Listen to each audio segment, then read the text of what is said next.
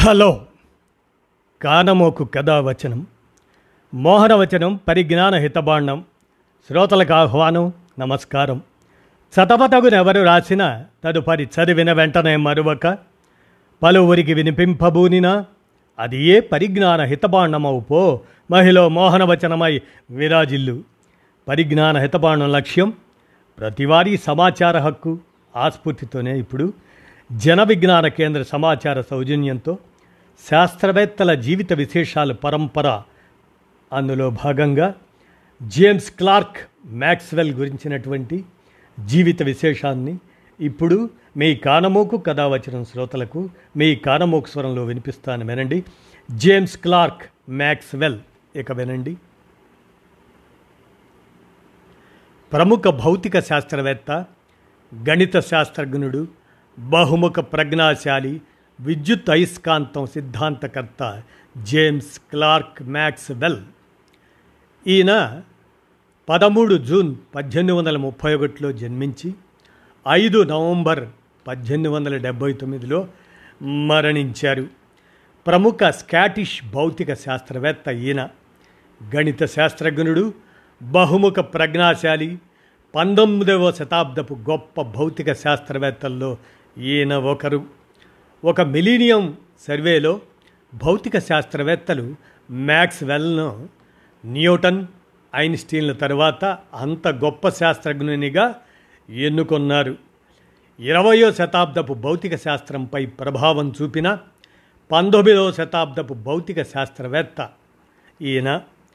ఈయన పద్దెనిమిది వందల అరవై ఒకటిలో రాయల్ సొసైటీకి ఎన్నికయ్యాడు. పద్దెనిమిది వందల డెబ్భై మూడులో తన treatise on electricity and magnetism అనే దాన్ని ప్రచురించాడు. అందులో ఆయన మైకేల్ ఫ్యారడే విద్యుత్ అయస్కాంత శక్తుల సిద్ధాంతాన్ని గణితపరంగా వివరించాడు. ఏంపియర్ ఆయిర్స్టెడ్ ప్యారడే వంటి శాస్త్రవేత్తల సిద్ధాంతాలను అధ్యయనం చేసి విద్యుతయస్కాంత వికరణం యొక్క శాస్త్రీయ సిద్ధాంతాన్ని ప్రతిపాదించాడు. ఇది విద్యుత్ అయస్కాంతత్వము మరియు కాంతి అనేవి ఒకే దృగ్విషయం యొక్క వేరువేరు వ్యక్తీకరణలుగా వివరించిన మొదటి సిద్ధాంతం. విద్యుత్తు అయస్కాంత క్షేత్రాలు వాటి జనకాలు ఆవేశం విద్యుత్ ప్రవాహ సాంద్రతల మధ్య తెలిపే కొన్ని సమీకరణాల సమితిని మ్యాక్స్వెల్ రూపొందించాడు. ఈ సమీకరణాలు మ్యాక్స్వెల్ సమీకరణాలు అని వాటినే మ్యాక్స్వెల్స్ ఈక్వేషన్స్గా పేరుగాంచాయి. మ్యాక్స్వెల్ యొక్క సమీకరణాలు విద్యుదావేశాలు మరియు విద్యుత్ ప్రవాహాల విద్యుత్ మరియు అయస్కాంత క్షేత్రాలను ఎలా సృష్టిస్తాయో వివరిస్తాయి. విద్యుత్ క్షేత్రం అయస్కాంత క్షేత్రాన్ని ఎలా ఉత్పత్తి చేస్తుందో అవి వివరిస్తాయి. అలాగే అయస్కాంత క్షేత్రం విద్యుత్ క్షేత్రాన్ని ఎలా ఉత్పత్తి చేస్తుందో అవి వివరిస్తాయి. మ్యాక్స్వెల్ సమీకరణాలు భౌతిక శాస్త్రంలో రెండవ గొప్ప ఏకీకరణ second great unification in physics అని పిలువబడ్డాయి. మొదటి ఏకీకరణను న్యూటన్ సాధించాడు. మ్యాక్స్వెల్ సమీకరణాల నుంచి ఉద్భవించిన అతి ప్రాముఖ్యత కలిగిన విషయం విద్యుతయస్కాంత తరంగాల ఉనికి అనేది.